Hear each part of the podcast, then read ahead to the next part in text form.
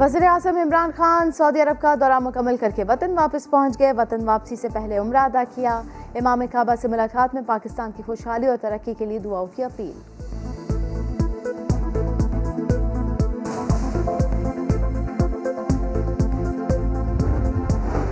ملک میں کرونا سے مزید اٹھتر افراد انتقال کر گئے، تین ہزار چار سو چوالیس نئے کیسز رپورٹ ہوئے۔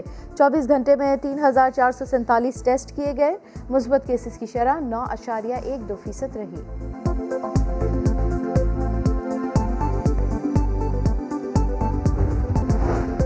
ایبٹ آباد میں یوٹیلیٹی سٹورز کا گھی بازار میں فروخت کرنے والا مینیجر ساتھی سمیت گرفتار کر لیا گیا۔ سات سو بیس کلو سستا گھی سٹور سے مارکیٹ لے جا رہے تھے۔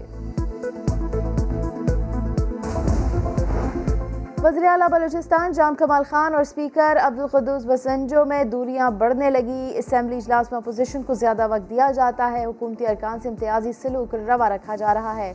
جام کمال کا شکوہ۔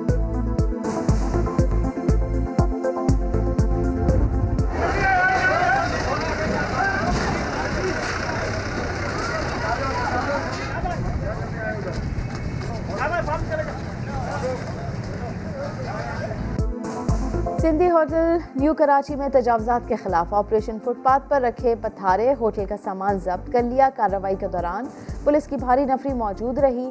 حکام کا کہنا تھا، آپریشن عید کے بعد بھی جاری رہے گا۔